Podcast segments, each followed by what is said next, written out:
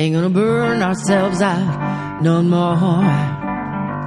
Ain't gonna burn ourselves out no more.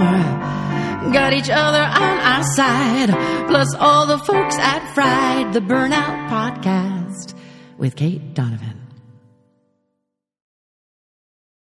Fried the Burnout Podcast. Hello, Fried fam. Sometimes we get to an episode a weird way. Sometimes I have things planned for ages. Sometimes you've been asking about something that I want to answer, so I search out a particular expert. And sometimes I stumble across something from someone that I trust that I think, mm, we really need to talk about that. And we are going to be doing that today with my friend Henna Pryer, P C C. What's P C C? Professional Certified Coach. Oh, like it. Yeah. Got it. Yeah. So Henna Pryer, P C C, is a highly sought-after workplace performance expert and an award-winning two-time TEDx and global keynote speaker, executive facilitator, and coach. Her clients call her their, quote, secret weapon for impossible change, an honor that she wears proudly. She's known for her science-backed approach to improving the performance habits and actions of hungry high achievers in her fun, no-nonsense, no-jargon way to move them from their first level of success to their next one. Her highly anticipated book, Good Awkward, published on September twenty-sixth and is available, and we will dig into parts of her book today, which I'm very excited about. Henna, welcome to the show. Thank you so much for having me. I'm so glad to have finally gotten to spend this time with you. I know, ditto. The post that started this conversation was not about your book, but about an epiphany that you had one morning and decided to write on LinkedIn about using A I to reduce burnout. Now, for context, recently we had Owen Fitzpatrick, also our fellow chapter member, on the podcast, yeah. And he talked about brain prompting. So using mm. the way that we talk to ChatGPT to talk to our own brains so that we're searching for solutions in a more productive way, which was absolutely fabulous. I'll link that in the show notes, you guys, the to that episode if you want to check it out. It was wonderful. So I was had just recorded that episode with him, and then I came across your post and I was like, we need to get ahead of this conversation about how A I and burnout interact. You do all the productivity, you do all the hungry high achiever stuff. Where, what are you thinking about? To talk to me, talk me through this. Yeah. Yeah. So, so, you know, I won't claim to be the A I expert. We certainly have other friends that do this, but what I will claim to be is the person who doesn't like to waste time, mm-hmm. who has two kids that are in eighth and sixth grade respectively, who would like my attention and don't want mom working till eight o'clock. And I'm someone who likes to juggle a lot and have a lot on my plate. And as anybody who's joined a, an entrepreneurial journey in the last decade will attest to, scaling ourselves feels like the toughest battle to win of all time. And so where my interest in A I began was honestly pretty self-serving. How do I use this thing that everybody keeps talking about to make my life easier? I, I need some help in juggling all these variety of things. And again, I'm just going to be very selfish and vulnerable here. I was like, I don't have time to train somebody who may or may not get me. It was coming from a very self-serving place about, let me try the robot first, because if I don't like it, I won't hurt their feelings if I have to fire them or if it doesn't work out. So that's where my interest began. And, and I heard someone once refer to, I think it was Kevin Kelly, who's a brilliant tech mind, refer to the use of certain A I technologies as having a U P I, a universal personal intern. And mm-hmm. my ears went, ding, that's what I need. I need a universal personal intern. And so that's where the deep dive began. Yeah. I Now I want one. Let me tell you, A Is are amazing. And there's a learning curve, right? Of figuring yeah. out how to use them. And I like to think of myself as someone who's generally technologically savvy and can figure things out. But like most of these emerging technologies, learning how to talk to them influences what you get in return. And so there was a lot that people would start to talk about with industry research and data mining. And I'm like, okay, all of that sounds good. But I had to go one layer simpler, which is, what was I already doing? Not a new activity to add to my plate, but what was I already doing that it could help me simplify? So the first thing that convinced me of its powers was whenever I would have an intake call with a client or a meeting with a client, one of the things I pride myself in is keeping things sticky. And that obviously can take a variety of forms. But for me, it was taking some notes and then sending them to the client afterwards saying, here's just a summary of what we discussed, or here are a few themes of what we discussed. So I would be typing almost like a doctor, right? Like be typing and nodding as people are talking to me. And someone said to me, oh, you can record these meetings. And typically we do on Zoom and things, take the transcript, feed it to A I and say, hey, create a summary with six to ten bullet points of the major themes and takeaways from this session. And it was spot on, spot on. And I was like, what? What? I, I massaged some words, I made it my own, but that was the first exercise in why am I doing these things manually when right. the, the technology can help us? It saves minutes, hours over the course of a week. So that's just one example. I love that so much because that's something that can be used by entrepreneurs. It can be used by office workers. You have a meeting and there's eight different people talking and you're maybe already a little bit burnt out and your attention span isn't what it was and you just can't figure it out. This yeah. is a great way. Get the transcript from your call. Make sure that you can get those bullet points done for you so that you don't have to use as much the brain power that you don't have available right now. Mm-hmm. I love that. And I love the choice of the word brain power, because that's another area where I think people underestimate how it can help be this spark in your brain. So another favorite usage that came up a lot for my writing of the book was, I love metaphors. Do naughty things for a good metaphor or good analogy, right? I live for them. I just think that they are such a beautiful way to accelerate someone's thinking or to create an insight rather than going into a long academic explanation. And so in the process of writing the book, as often as I could without overdoing it, I tried to think of what is a metaphor for this feeling, this phenomenon, this situation I'm trying to explain. And sometimes, again, when you're staring at your content, you're staring at your business for too long, that stuff becomes hard to get at, right? Your brain is tired, especially it's past two o'clock. That, that day is getting away from me. My metaphor creativity is gone. And so I would turn to ChatGPT. I would turn to Claude dot A I and say, I'm trying to find a clever, creative, visual metaphor for this idea. Can you help me think of five examples? And four of them may be things I didn't use, but the fifth one, I'd be like, oh, that's good. So something that ended up in the book was we were talking about awkwardness and how what the point I was trying to make was some things are more desirable because of their lack of perfection, because they're a little raw. And so there were some examples that were obvious, like cracks in pottery, some things we heard before. But then it came up with artisanal bread. Mm. And it's the bumps and the sort of raw imperfection of it. The fact that it's sometimes a little brown on this side, a little lighter on this side, that makes it desirable. That makes it something that we want and crave. And I thought, God, that's perfect. I just want my clients to be bumpy bread. That's it. But I wouldn't have thought of that on my own at three in the afternoon. That was something that A I helped create just by feeding it the right prompts. I love it. And there was, this came up in an office hours call for Fried a few months ago. A creative was saying, I just can't get started. I need to get started on this book. I can't get started. I have this idea, but I can't, my brain isn't working right. And I said, throw it into A I and have it get it started for you. You might not use anything it says, but as soon as you agree or disagree with what it produces, you'll know what you're thinking. Mm, I love that. I love that. I don't know if you've ever heard this idea of when you're faced with a decision, a binary decision, should I or should I not, right? Uh, I heard someone once say, flip a coin, and it's not what shows up, it's how you feel about what shows up. Exactly. Right? What is your emotional reaction? I think what you're describing is much of the same. Whatever it prompts in you is the spark, is the catalyst for you to go a little deeper and explore. There's something here. What is that something? Can I, can I run with it? And it allows you to have, a lot of people that have A D H D do really well with body doubling, right? With being mm. in the same room as someone else, just doing work, no one speaking, just being there. That to me is something that A I can almost do. Because you mm-hmm. can bounce ideas once in a while just to see. I type into it all the time. I'm bad at prompting. And it still sparks me to be like, oh, that's not what I was saying, or that's exactly what I was saying, and I can say it better than that, or that's exactly what I was saying, and that's better than what I thought of.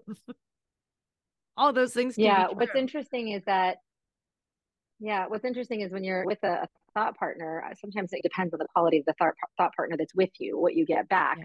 What's interesting about A I is it's going to respond to you regardless, right? Yeah. It doesn't get to choose to ignore you. It doesn't get to choose to tell you dumb idea. It's going to respond to you regardless. And so whatever it gives you, I love the point that you just made. It's even if there's a sliver of something that is useful, it will help you continue the train of thought versus stopping in its tracks. In my opinion, it's the perfect improv partner. It is mm. constantly yes and, because it doesn't really know how to tell you no. If you ask it something, again, inside of its capabilities, it will give you something in response. And so it lets you take that train of thought much further than you may go alone or even with an intelligent friend.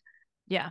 I will say, as a warning, you do have to check things sometimes, because I did use yes, it. Yes. I needed to have twenty-five peer-reviewed research articles for a paper I was writing for finishing up school earlier this year. And it spit out twenty-five. And half of them never existed. Yes, I found this to be true for the book. I remember looking for certain stories, and it would give me a story, and I would say, oh, can you please point me to that article or that research? And they're like, this is a fictionalized story based on an event that could have happened. And I was like, excuse me? So now you have to say things like, please provide a true, verifiable, historical example of blah, blah, blah. So you do have to be very specific in your language, but like anything, it's learning, but so are we. We're learning how to work with it. And I think that's the opportunity for us. One of the things that I think is best about this specificity that's necessary for A I is that those of us that have a strong tendency to burn out are usually so focused on other people that we often don't know what we want. So we don't mm-hmm. ask for things because we don't know what we want. And with A I, if you don't tell it very clearly what you want, you're not going to get the result that you need. So to me, using A I when you're burnt out is like practicing asking for what you want in a zero stakes game. Mm, I love that. I never thought of it that way, but that's true, right? It's practicing using your voice in different ways and making different requests, and no one's judging you for the nature of your request, for the way that you asked it. It is a brilliant way to get in reps for what you want. I love that. I never thought of it that way, but I love that. And if you don't get the result that you're looking for, that might lead to you looking at the thing you were asking for and realizing that you weren't as clear as you thought you were. So one of the things that I had Heather Hansen on recently, and she was talking about mastering the art of the ask, and this understanding what it is you actually want is so different from assuming other people understand what you want when you say something. One of the things we talk about a lot here on Fried is I don't believe in hinting. You don't say, oh, it's chilly in here. You either say, do you have a coat, a jacket, a sweater, or can we turn up the heat? Ask for the thing you want directly. You can't hint at A I because you're not going to get the results that you want. So I think this like really almost forceful practice of being very clear with what you're looking for is really useful. It's also helped me. I'm very bad. Apologies to every graphic designer who has ever existed and had to work with me. I'm really bad at describing what it is that I want. I don't have the right vocabulary. I don't always, I sometimes have a vision, but don't know how to explain what it is. Practicing it with A I Mm-hmm. helps to clarify it, because you look at what it produces, some of even the image A I, and you're like, oh, that's not what I thought I said. Uh, yeah, I love that, because I share that with you. I don't consider myself, this is not me having limiting beliefs or no. putting myself in a box. This is just reality. I'm not a particularly visual thinker. My yeah. my brain does not think in images or maps or th- that type of contextual model. It doesn't naturally do it. Once I see one, I can get a lot of value from it. And I can yes. say, yes, that really helps clarify. But for me to come up with those things on my own is challenging. So I actually hadn't thought of this since a few months ago when I was doing it. But for the book, I knew I did not require visuals, but I know that other people are visual thinkers. And for them, certain contextual models, certain images would help them understand a concept. And so I did want beautiful images in the book because the way I think, I had no idea what those should be. So I asked A I, I would say, here's the topic that I'm trying to convey, or here's the idea that I'm trying to convey. Can you please help create five visual ideas or models that would help explain this idea? And in text, not necessarily in images, but in text, they would give me examples. And so there's an example early in the book where I want someone, the idea was that we look at ourselves very differently because we see almost like a crack in the veneer, right? There's something that we're seeing is wrong and broken versus what other people see. And they actually helped articulate this sort of cracked mirror vision, right? There's somebody looking at you from over here, you look fine, then you're looking at yourself in this mirror and you look disjointed because there's a crack in the mirror. But it was so detailed in the way it described it that I was able to literally take that, give it to my graphic designer, my, my illustrator, and say, I'd love something that looks like this. And I wonder if I could even pull it up for you. It, it turned out it was exactly what I needed, but yeah. I don't think my brain could have explained that at all in the way that this A I was able to come up with it. So what I'm, what I want you guys to hear as you listen to this is that any limitations, not maybe not any, that's, that might be a little bit extreme, but a lot of the limitations that you may feel in your brain due to burnout, A D H D, whatever it happens to be, or some sort of like self-proclaimed lack of creativity, or some, like you said, it's not a limiting belief. I, I don't know how to describe things in pictures. It's just not, I don't know how. So if there is a limit somewhere, whether it's diagnosable or just natural and normal, A I is a way around that limitation. Yeah. And I'll maybe add one additional layer to this. I think sometimes, despite knowing all of this, despite us saying all of this, it's a new technology and therefore brings up for some people a fear, a hesitance, right? Mm-hmm. I've always done it X way. This is new. This is different. This is at odds with. And what I would encourage is, and this is advice I give to all my coaching clients about everything, place small bets. No one is saying you need to become a Chat G P T super user tomorrow. I encourage you to go in and ask it a question. Right? Ask it a question. Just get a little bit of a flavor of it. Maybe a question a day, right? I'm not saying you need to go use it for all the things starting tomorrow, but ultimately this feels a bit like decades ago where there's certain things where you know, early internet users were resistant, yeah. Early cell phone users were resistant. Yeah. Ultimately, this technology is not going away. So I think if we can slowly push through our fears around what it represents and just dabble and see what is possible, it'll create just more opportunity to have conversations about the way that we use it. Nobody needs to use it the same, but yeah. I think it, we owe it to ourselves to, to play at least. I, yes, play. Uh, absolutely. I want to move on to the next part because okay. There's so much good in here. Since I started following you, the message has been clear that awkward is acceptable and even beneficial. And so your book that just came out mm-hmm. is titled Good Awkward. Mm-hmm.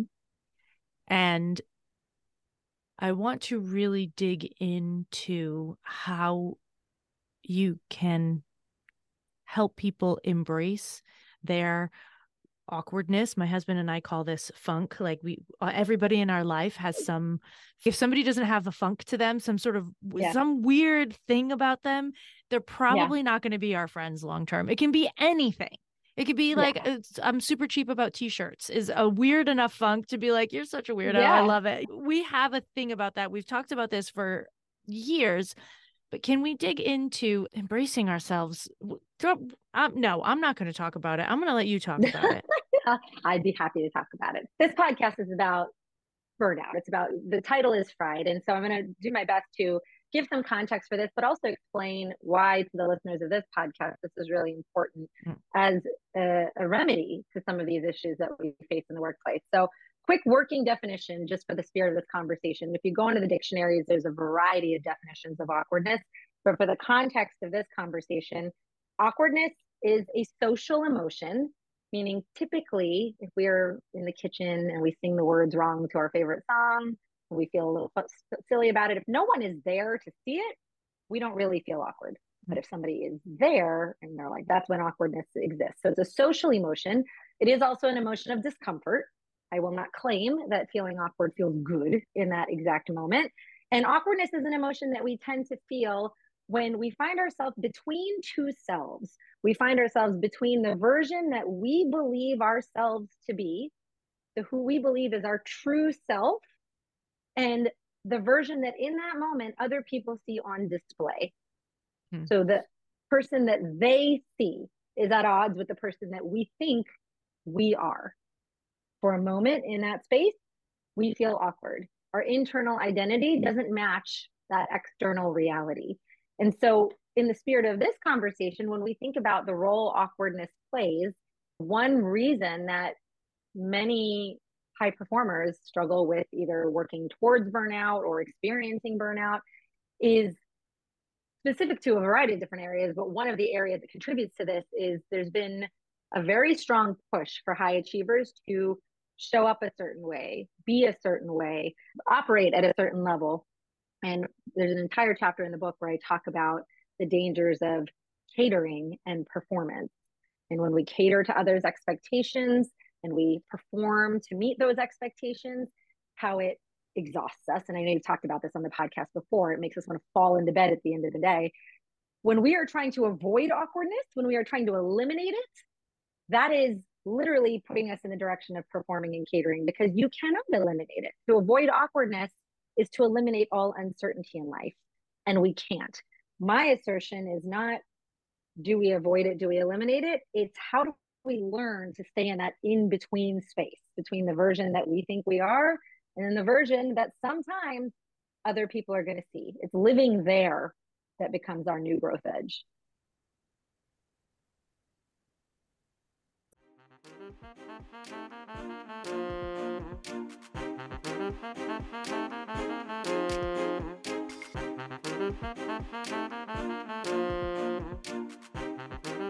Fried fam, I tell you in nearly every episode that step one of your burnout recovery is blood work. And I know that a lot of you avoid it because it's a pain and because your doctor has told you that everything is quote unquote fine. And they refuse to test all the things that you think you need. What if I told you that you could test what you want, when you want, from your home with just a couple of drops of blood? SciFox Health allows you to do just that. You can buy tests as one-offs or join a membership. Either way, you can test and track your results to help you make decisions about your burnout recovery journey. Get ten percent off any membership, subscription, or one-time test kit right now. Go to SciFox Health dot com forward slash fried for your discount. That's S I P H O X health dot com forward slash fried.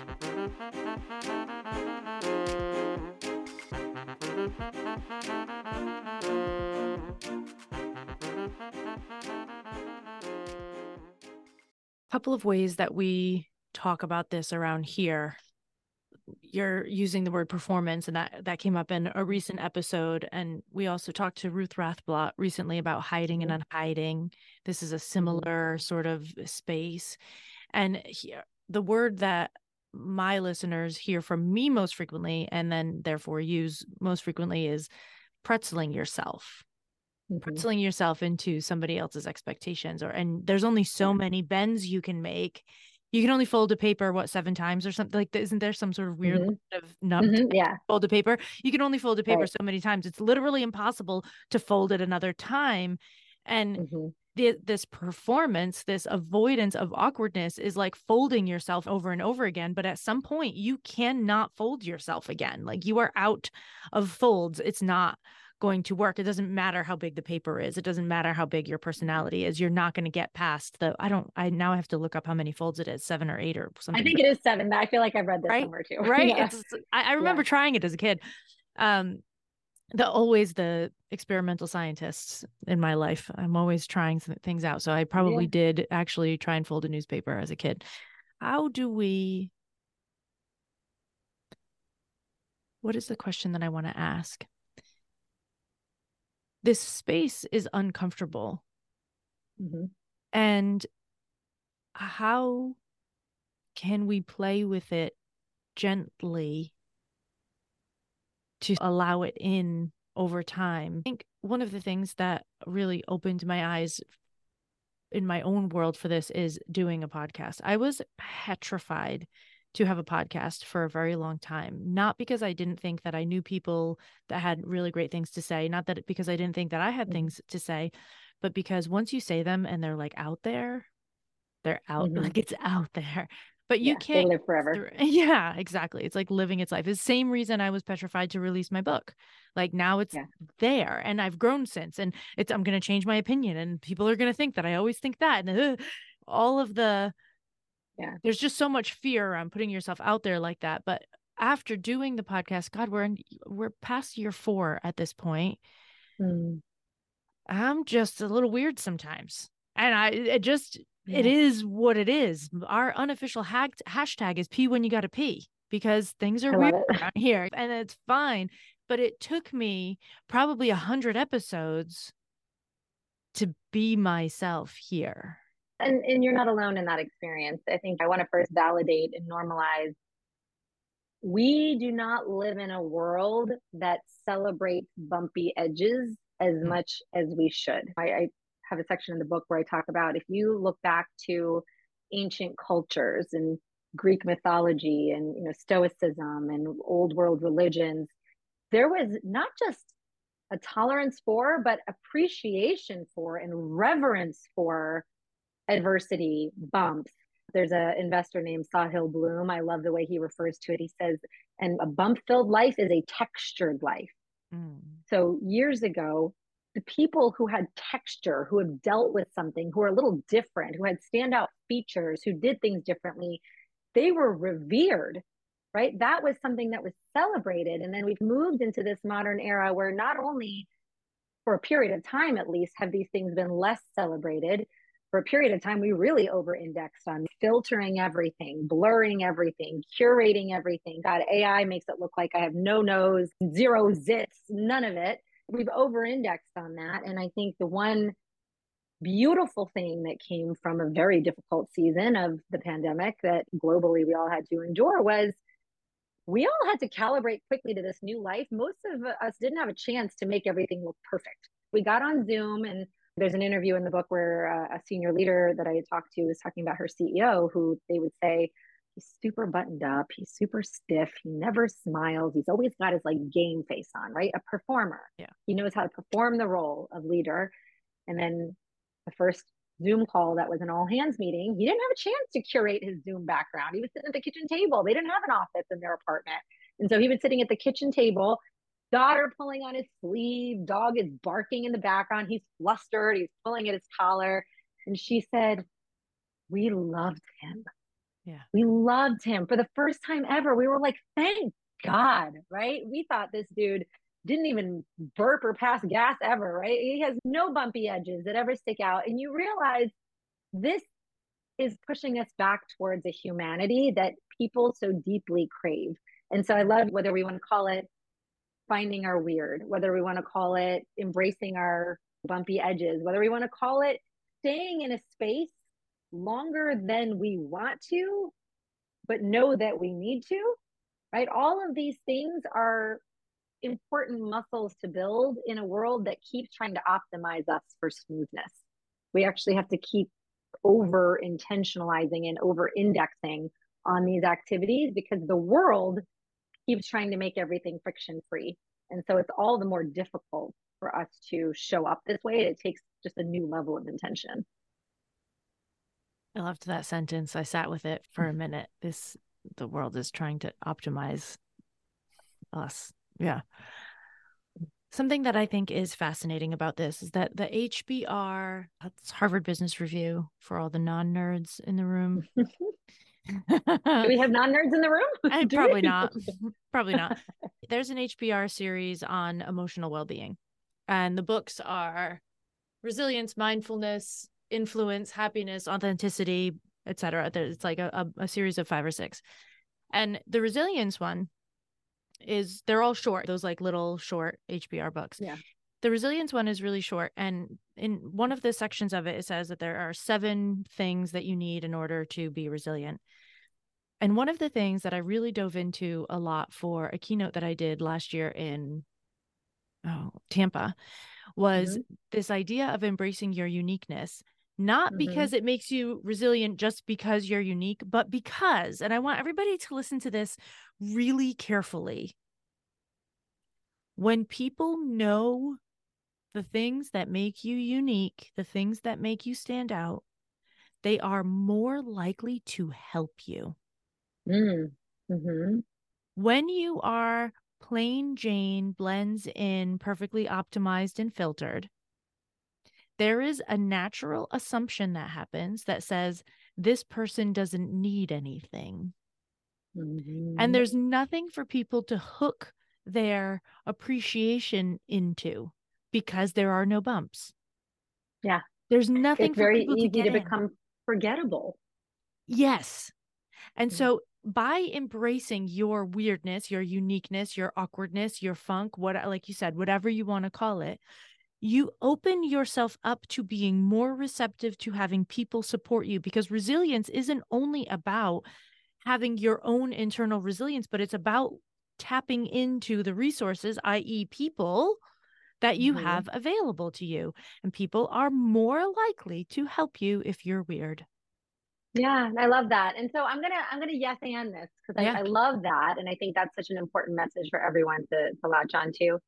And I think there are some people who may, I think everyone's got their weird, right? Everyone has their thing that they nerd out over. Mine are Cadbury cream eggs. Ask me about it if you're curious, but I've, everybody's got their thing.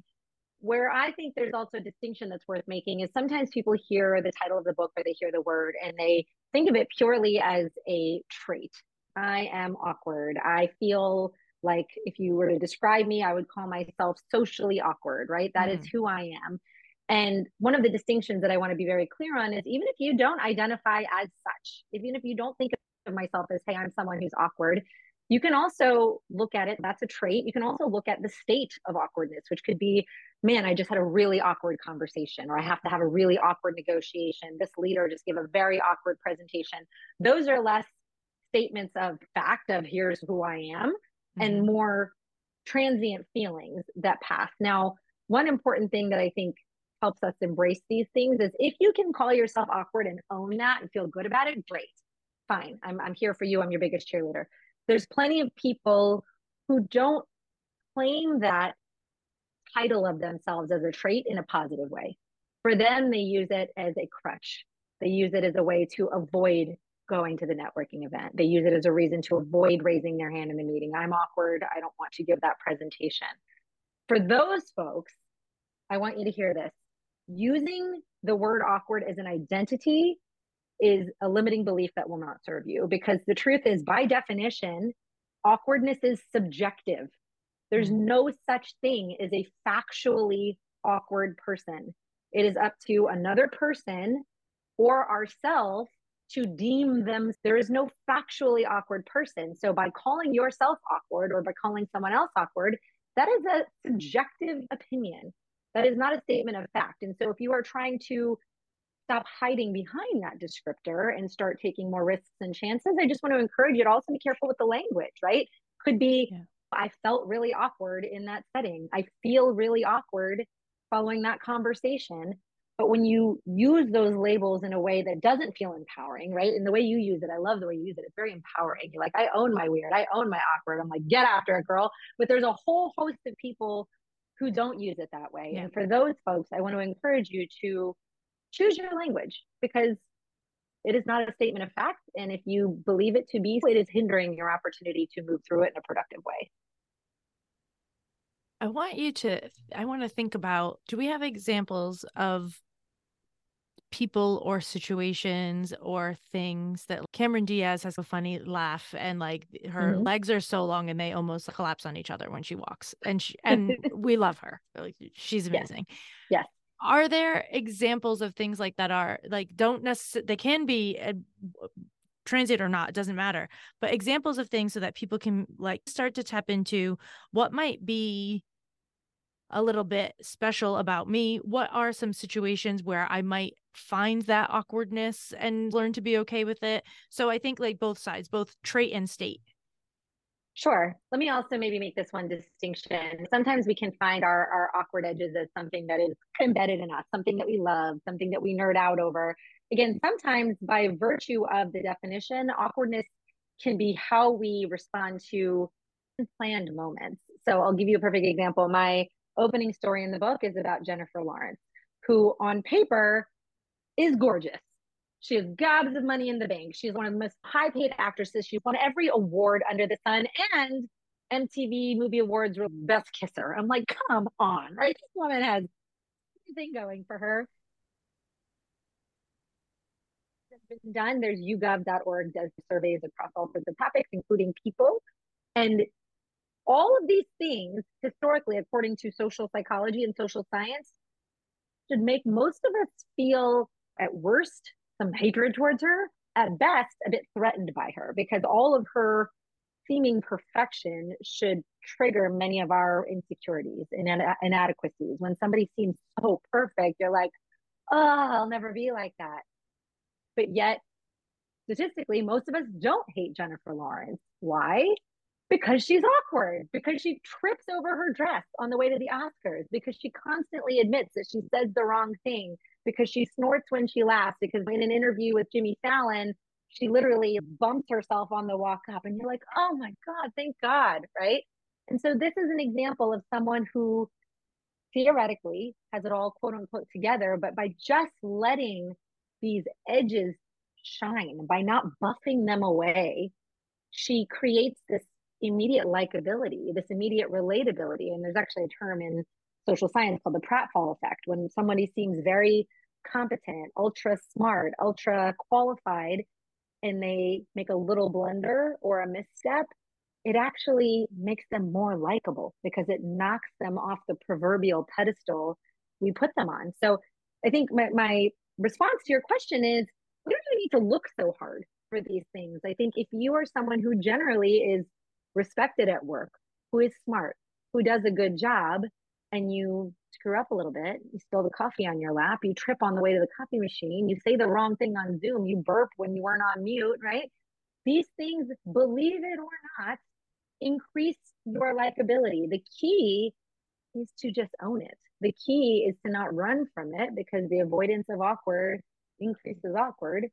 It's actually to say, whoop, that was awkward, right? Or whoop, that was a cringe, or to be able to laugh at yourself, which takes practice. But staying with yeah. that actually has the adverse effect. Counterintuitively, it makes you more likable. So you don't even have to go hunting. Just stay in those human moments a little bit longer. Mike Goldman. Mm-hmm. So we were on a, a board meeting for N S A N Y C, and mm-hmm. he, he was eating or doing something else and took himself off video, but didn't take himself off mute. Mm-hmm. And his wife said something, and he was like, oh, I would just have to sit through this boring meeting. we I, have an exa- I have an example like that in my book too. You're like, oh, but it's still one of the funniest moments. We're still laughing about it. We're still connecting over it. And it was, this was eight or nine months ago. Yeah.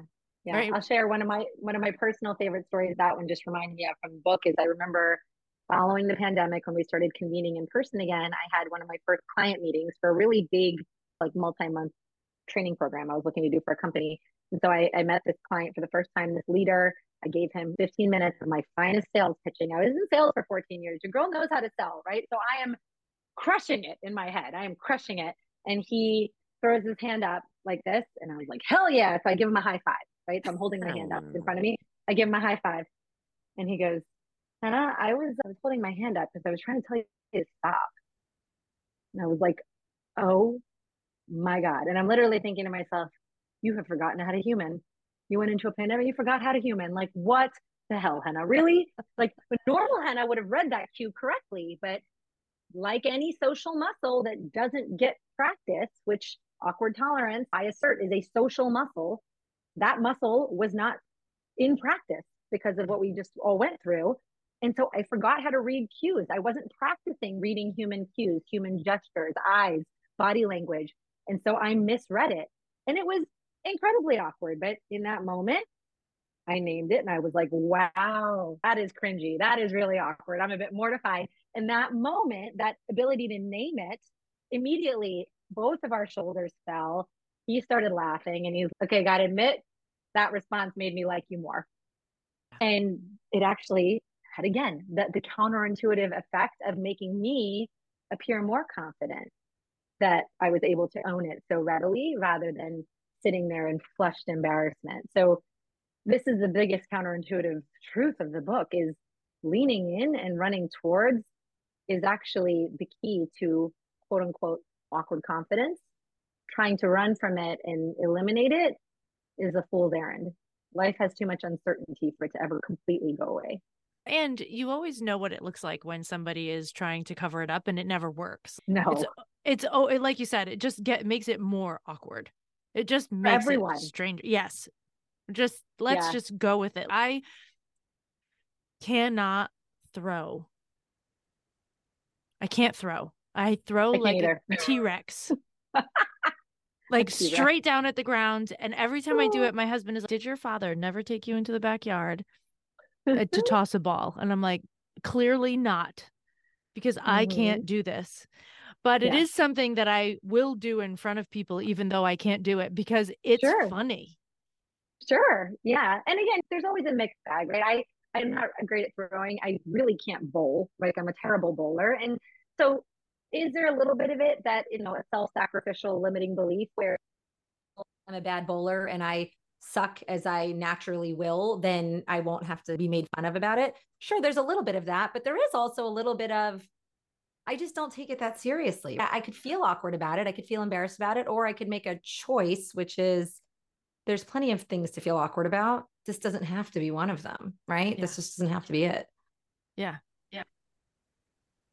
I love it. What is, what would be,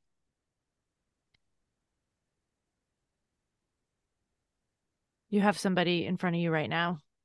Mm-hmm. They are climbing out of burnout. They have been masking and hiding and performing for years. What's like step number one to getting awkward? Yes. So I love, and I, I thought about this a lot before we met today, which is the relationship between awkwardness and burnout. And so my first step would be to slow down long enough to build awareness around how much performing and catering in a given day at work. And so just definitionally, for those who haven't listened to the previous episodes where you touched on this, catering to others' expectations means putting on a version of yourself that you think they expect of you, right? The kind of language, the way you describe something, the way you present, you're putting on a version that is intended to be palatable socially to the person that you're interacting with, instead of the way that you may prefer to show up, your more organic, authentic version that will include stumbles, fumbles, tripping over your words, and missteps. So first step is just to explore how much time do you spend in that catering and performance space. Now, that said, I don't want to oversimplify.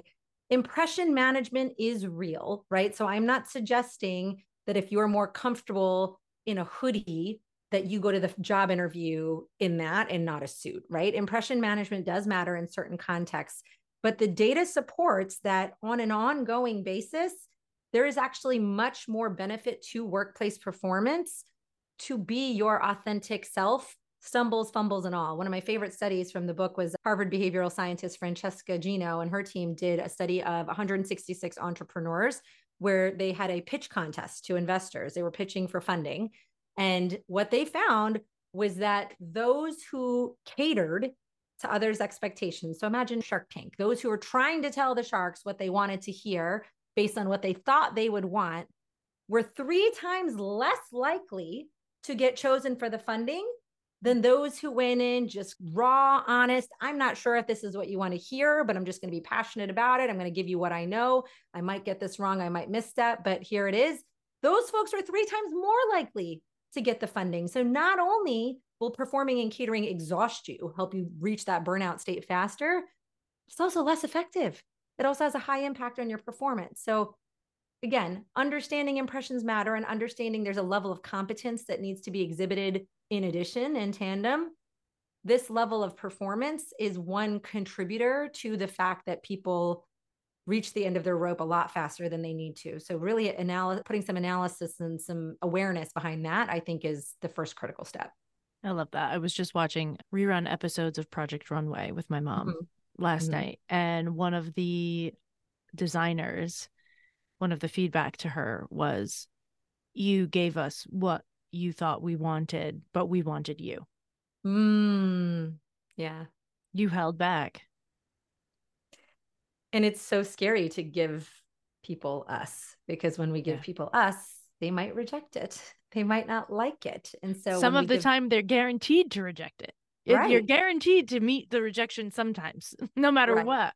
And this brings a, an interesting connection to when we think about burnout and we think about difficult emotions. Oftentimes in the conversation about awkwardness, people ask about awkwardness versus vulnerability, right? Both of which are taxing emotions of discomfort that we yeah. sometimes endure at work. And so where I encourage people to see the distinction is vulnerability is a little higher on the scale of emotional exposure. Mm. So to be vulnerable regularly at work, if you are a leader and you are going through massive transition in your organization and you need to access a raw, authentic vulnerability over and over, that can be very taxing. That's a lot of emotional exposure. And leaders who can do that well are masterful and brilliant. And I encourage every leader to be able to tap into an authentic vulnerability. But unfortunately, what we see all too often is what we talked about before, which is performative vulnerability. In the book, we call it faux vulnerability. Mm-hmm. Vulnerability. Vulnerability. Yeah, vulnerability. Mm-hmm. And when we do that, everyone can feel it. Everyone feels even less seen and heard. And so when we think about awkwardness, I like to think of it as a stepping stone, true vulnerability, right? If you're not able to get to that emotional place of true emotional exposure, the middle step that I'd like for you to start with first is, as a leader, this feels awkward to admit, but I don't know what to say right here. Start there. Start there. Don't try to reach for a vulnerability that does not yet feel accessible to you. Start with an awkward admission that feels a little lighter on the emotional exposure and work your way up. But sometimes when we do that reach, it has overreaching consequences, not just on their own mental well-being and their own performance, but everybody that they serve. And that's not helpful for anybody's workplace well-being. So I know there's a few hundred people right now that are like, yeah, but I need to buy your book right now. So where can they find it? Oh, thank you. It is everywhere where books, books are sold. I feel like that's the tagline, right? Amazon, Target, Barnes and Noble. If you prefer indie bookshop, it's available at all the major retailers. And good awkward dot com is the site that just gives a little bit more context and information about it. But I'm, I'm really proud of it. It's not just another get comfortable being uncomfortable. I promise it is a fresh take on an emotion that we all feel. And I hope that anyone who reads it has a bunch of aha moments about the way it shows up for them at work. I can't wait to hear what your feedback is around this topic in the Facebook group. So today we covered both how you can use A I to take some things off your plate and make your life easier, and how you can embrace some traits and states of awkwardness in order to live easier, really. At the end of the day, it's just live easier.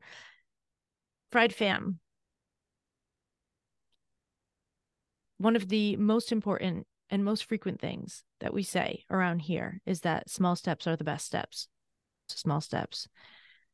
I didn't know that we were going into this today coming out with a small step toward vulnerability. Mm-hmm.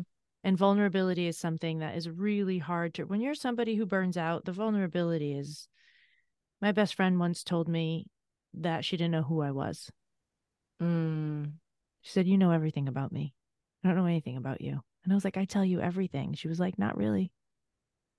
It took me like two years to get to the point where I could talk to her. Vulnerability is not something that most of us are really great at. It's one of the reasons that we end up here. And mm-hmm. taking a step towards vulnerability, if you're just trying to jump into vulnerability when you're not ready, it becomes impossible. So in the spirit of small steps that we love to embrace around here, I really want you to take to heart that if vulnerability is like not available to you right now, you can step into transient states of awkwardness to get yourself a little bit closer. Henna, thank you so much for that permission and the gift of your knowledge and your digging and your observation. Uh, I love that so much. And in fact, I'm going to carry the way you articulated that with me into the rest of the day. And my mantra, which maybe your fried listeners can adopt too, is do it awkward, but do it anyway. Do it awkward, but do it anyway. Perfect place to end. Until next time, fried fam. Ain't gonna burn ourselves out no more. Ain't gonna burn ourselves out no more. Got each other on our side, plus all the folks at Fried the Burnout Podcast with Kate Donovan.